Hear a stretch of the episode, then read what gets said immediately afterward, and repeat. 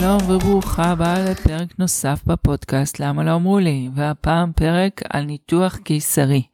ההבדל בין הניתוחים, סיבות לניתוחים, מהלך הניתוח, התאוששות מניתוח, כל זה בפרק שלפנינו. אז היי לכולם, אני שרית פאר, אני אחות מספחת ויועצת הנקה, ומלווה נשים בתהליכי הנקה והורות ראשונית, מלווה כאחות פרטית לניתוח קיסרי, זה אומר שאני מגיעה בזמן האשפוז במהלך הלילה, ודואגת להתאוששות קלה ומהירה, עוטפת גם רגשית וגם פיזית, כדי לאפשר את זה, וכאחות לילה שמגיעה הביתה. אז בואו נתחיל עם איזה סוגים של ניתוחים קיסריים יש לנו. אז יש לנו את הניתוח המתוכנן, האלקטיבי. זה אומר שאת יודעת שאת הולכת לניתוח. זה יכול להיות מסיבה של שליית פתח. שליית פתח זה אומר שהשלייה התמקמה בצורה כזאת שהיא חוסמת את הפתח החוצה. אין ברירה אלא לעשות ניתוח קיסרי, כי אחרת לידה כזאת יכולה להיגמר במוות, פשוט, של העובר ושלך. עוד סיבות לניתוח קיסרי אלקטיבי, בגלל אה, שתי ניתוחים בעבר ויותר, בגלל עובר גדול, בדרך כלל לרוב אה, בעקבות סכרת הריונית, בגלל מומים במבנה של הרחם עצמו, אה, הרפס פעיל בנרתיק, עוד ניתוחים מתוכננים, רצון היולדת, פשוט כי את רוצה כן, בישראל מאפשרים ללדת בניתוח קיסרי ללא סיבה רפואית, כמובן שמסבירים לך את הסיכונים וכולי. מצע גקוז, אה, רעיון של תאומים ויותר, אה, או במצע, כל סיבה רפואית אחרת. ניתוחים דחופים זה בדרך כלל ניתוחים שיגיעו אה, מחדר לידה, אחרי ניסיון של לידה רגילה. זה יכול להיות יולדת שהגיעה והתחילה לידה ופתאום רואים שחבל הטבור מקדים את העובר. זה מצב מסכן חיים, הם ירוצו איתה לחדר ניתוח במקרה כזה. ניסיון ואקום שלא צלח, האטות במוניטור, כל מצב שבעצם מסכן או את התינוק או את היולדת. אה, עוד סיבה לניתוח אלקטיבי שלא אמרתי קודם זה שבלידה קודמת היה איזשהו קרע מאוד גדול ולא רוצים להסתכן בקרע נוסף שיכול בעצם לסכן את כל הפרינאום וגם את פי הטבעת. אה, והניתוח, הסוג ניתוח השלישי שלנו זה נקרא ניתוח סמי דחוף, זאת אומרת זה ניתוח ש... הוא דחוף, אבל הוא לא ברמה של להציל חיים. לצורך העניין, קבעת ניתוח קיסרי לעוד שבוע, ירדו המים, התחילו צירים. ברור לכולם שהתינוק לא יחכה שם עוד שבוע, וצריך אה, בעצם להוציא אותו. אז זה ניתוח שהוא דחוף, אבל לא אה, בגלל מצב מסכן חיים.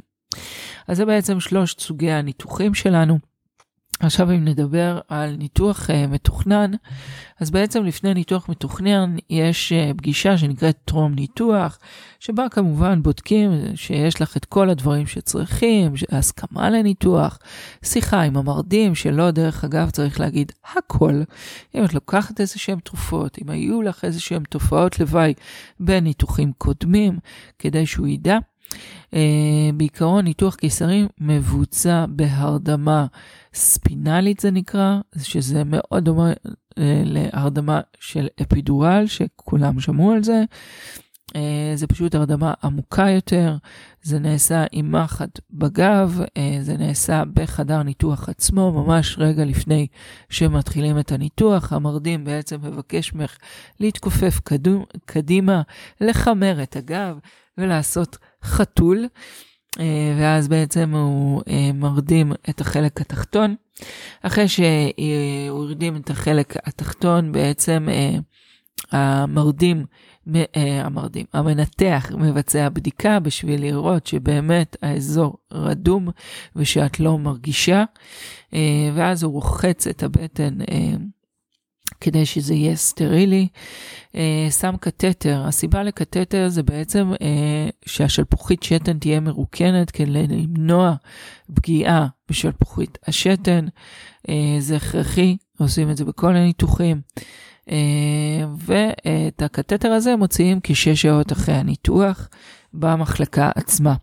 אחרי שבעצם שמו אה, את הקתטר, אה, בעצם מכסים הכל ומתחילים עם חתך, בעצם עוברים את כל השכבות של האור, נכנסים פנימה ועושים חתך על הרחם, מוציאים את התינוק, את, uh, בגדול, uh, בניתוח אלקטיבי, כשהכול רגוע, אפשר לעשות המון דברים. לצורך העניין אפשר שיהיה איתך מלווה, הבן זוג או כל מישהו אחר, כמובן שהוא צריך לעבור הדרכה לפני, זה חלק מהתנאים של הבתי חולים, כדי שהוא יהיה אה, מה שנקרא מעודכן בכל מה שהולך לקרות, וגם שידע שאם אומרים לו לצאת, אז הוא צריך לצאת. אה, אז הוא יכול ללוות אותך במהלך הניתוח עצמו או כל בן אדם אחר. אפשר לבחור מוזיקה. אה, היום ברוב הבתי חולים יש ימים מיוחדים. אה, אני אומרת שזה לצערי, כי זה באמת לצערי, ימים מיוחדים שבהם עושים מה שנקרא קיסרי ידידותי. ידידותי זה בעצם אומר שאפילו מאפשרים מגע של אור לאור והנקה עוד בזמן הניתוח עצמו, זאת אומרת, התינוק יוצא, שמים אותו עלייך, המנתחים ממשיכים, ואת כולך מרוכזת בתינוק שלך, והוא עובר איתך ביחד להתאוששות, ובעצם אין פה הפרדה בכלל, זה מה שנקרא ניתוח באפס הפרדה.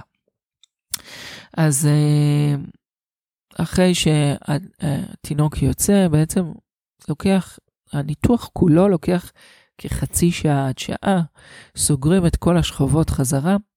היום אה, מאוד אה, אופייני לסגור את החתך החיצוני, או בדבק ביולוגי, או בסיכות נמסות, או בתפירה.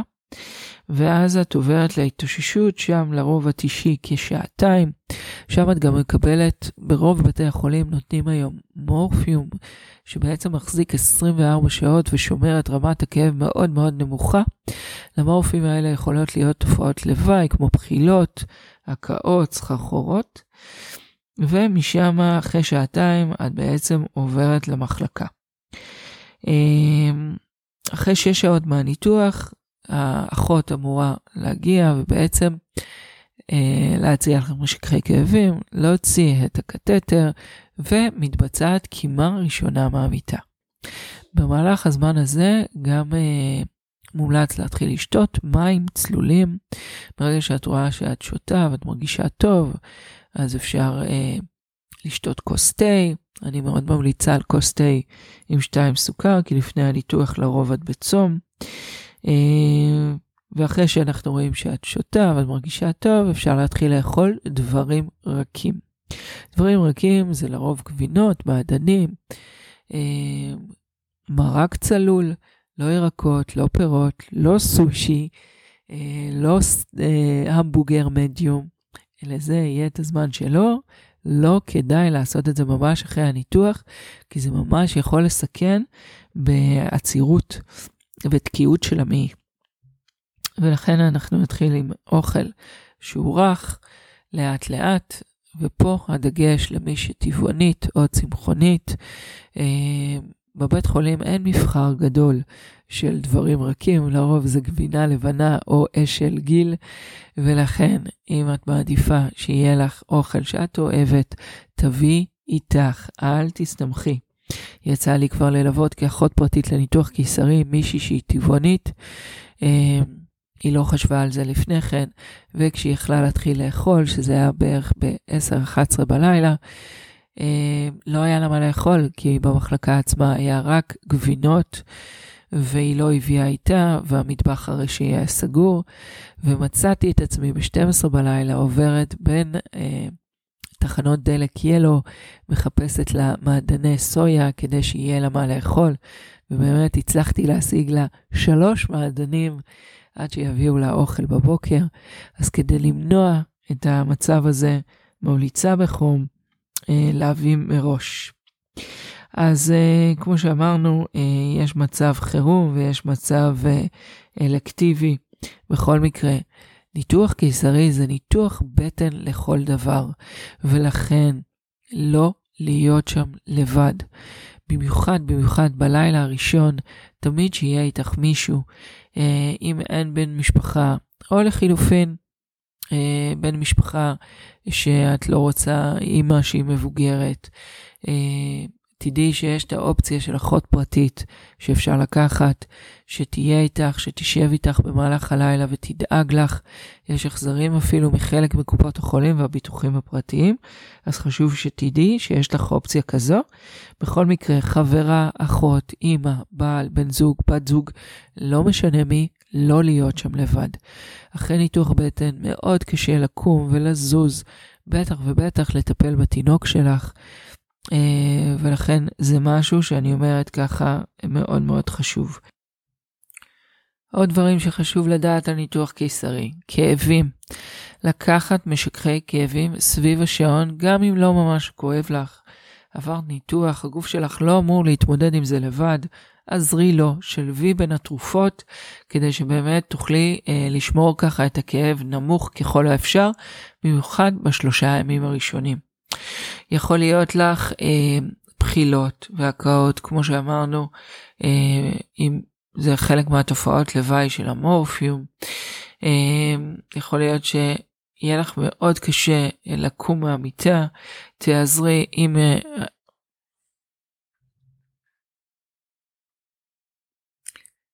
עוד דברים שחשוב לדעת על ניתוח קיסרי. כאבים, לנטר את הכאבים, לקחת משככי כאבים לפי השעון, לשלב בין המשככים השונים, כדי באמת לשמור את הכאב כמה שיותר נמוך. עברת ניתוח בטן. הגוף שלך לא אמור להתמודד עם זה לבד. גם אם בדרך כלל את לא לוקחת משככי כאבים, פנקי את עצמך לפחות בשלושה ימים ראשונים, כדי לאפשר תנועה. תנועה זה קריטי בהתאוששות, לקום, לזוז, זה ממריץ את מחזור הדם, עוזר בפיזור של משככי הכאבים ובהחלמה של מקום הניתוח. יכול להיות מצב של אה, עצירות, שבעצם תרגישי שאת לא מצליחה או שאת מפחדת שתהיה לך יציאה. ההסתובבות זה משהו שמאוד מאוד עוזר אה, לקדם את היציאה ולהניע את המעי. אה, אם את מרגישה שיש לך גזים, שהקיבה שלך נפוחה, ובעצם יש שם לחץ ככה של גזים, אז תדעי שגם לעיסת מסטיק זה משהו שמאוד מאוד יכול לעזור. וכמו שאמרנו, לזוז, לזוז, לזוז, לשתות מים, שתי ליטר לפחות של מים. לגבי היגיינה של הפצע, זאת אומרת ניקיון של הפצע, מומלץ לעשות שלוש שטיפות ביום של הפצע, זה אומר להיכנס, אפילו רק חלק תחתון, לשטוף עם מים וסבון. מפחדת לגעת בפצע, מגעיל אותך לגעת בפצע, תסבני, תשפשפי את הסבון מעל החתך ושהוא ישטוף את הפצע, והניגוב הוא על ידי ההספגה. לבוא עם תחתונים גבוהות, לא לבוא עם תחתוני ביקיני שיכולים ללחוץ לך על אזור הניתוח, תבוא עם תחתוני סבתא, אל תדאגי, את תחזרי לביקיני. לגבי זמן האשפוז, לרוב זה בין 3 ל-4 לילות, זאת אומרת 4-5 ימים, אם אין... עוד דברים שחשוב לדעת על ניתוח קיסרי, בצקות. בצקות יכולות להופיע גם בידיים וגם ברגליים וגם בציצי. כן, במהלך הניתוח ועוד לפניו מריצים הרבה נוזלים כדי לשמור על נפח דם גבוה אה, ושלעזור למרדים להריץ את חומרי ההרדמה בצורה טובה. אה, מה שעוזר להעביר את הבצקות זה בעצם, נכון, לזוז, לזוז, לזוז. אה, ולשתות מים, אנחנו בעצם משתנות את ה... עושות פיפי, וזה בעצם מוריד את כל הבצקות. הבצקות, גם אם לא חווית בצקות במהלך ההיריון, לא להיבהל, הן עלולות להופיע אחרי ניתוח קיסרי והם יחלפו עד שבועיים מהניתוח. לגבי הדימום, דימום אחרי ניתוח קיסרי צפוי שיהיה פחות מאחרי לידה רגילה, אך עדיין צריך להיות דימום. אם אין דימום זה סימן אה, אזהרה. אם יש דימום ואת רואה שהדימום הוא בקצב של החלפת פד כל חצי שעה-שעה, זה סימן אזהרה, צריך לבדוק שאין פה דימום יתר. אמ, שינויים במצב רוח יכולים לקרות במיוחד אם uh, הניתוח לא היה מתוכנן ומאוד מאוד רצית לידה רגילה ומצאת את עצמך uh, בחדר ניתוח. Uh, במקרה הזה uh, יש לי משפט שאני תמיד אומרת, יש המון דברים שאנחנו יכולים לתכנן ולהתכוונן, ויש דברים שלא תלויים בנו, ואין לנו uh, מה להתעסק עם זה. נגמר בניתוח קיסרי בגלל הצלת חיים, בואי נשמח שאת והתינוק פה ואתם בריאים והכל בסדר. בעיקרון זמן התאוששות מהניתוח הוא כמו אה, מה שנקרא משכב לידה, שישה שבועות, חשוב לדעת שאסור להרים דברים כבדים. זה יכול פשוט לגרום לכאבים בצלקת. מבחינת שכיבה במיטה, את יכולה לשכב איך שאת רוצה, איך שנוח לך. נוח לך לשכב על הצד ולא כואב לך? נהדר. עוד תופעה מאוד מוכרת אחרי ניתוח קיסרי זה כאבים בכתפיים, או לחץ באזור של החזה. הרבה פעמים זה מאוויר כלוא שנמצא, שנכנס תוך כדי הניתוח, והדבר היחיד שעוזר לו זה חימום. ולכן אחד הדברים שאת תשימי בתוך התיק שלך זה כרית לחימום במיקרו, או בקבוק למים חמים, כדי שבמקרה כזה תוכלי להניח כי משככי כאבים לא יודעים להתמודד עם זה בצורה טובה. אז אם נסכם רגע ונאמר, אה, אני רוצה להביא בעצם כמה סיפורי מקרה שהיו לי עם יולדות שליוויתי כאחות פרטית אחרי ניתוח כדי להדליק נורות אדומות וכדי להעלות את המודעות. אז אחד המקרים זה היה באמת יולדת שלא היה לה דימום בכלל. זה אומר שהיא באה לשירותים להחליף פד והפד נקי, אין עליו אפילו כתם. אחד, לצורך העניין, גם אם יש כתם קטן ואין דימום, אה, זה צריך להדליק נורה וצריך לבדוק למה. במקרה שלה היה כריש שפשוט התלבש על הפתח יציאה ולא אפשר לכל הדימום לצאת ולרחם להתכווץ כמו שצריך ולהתנקות. זה אחד מהסיפורים.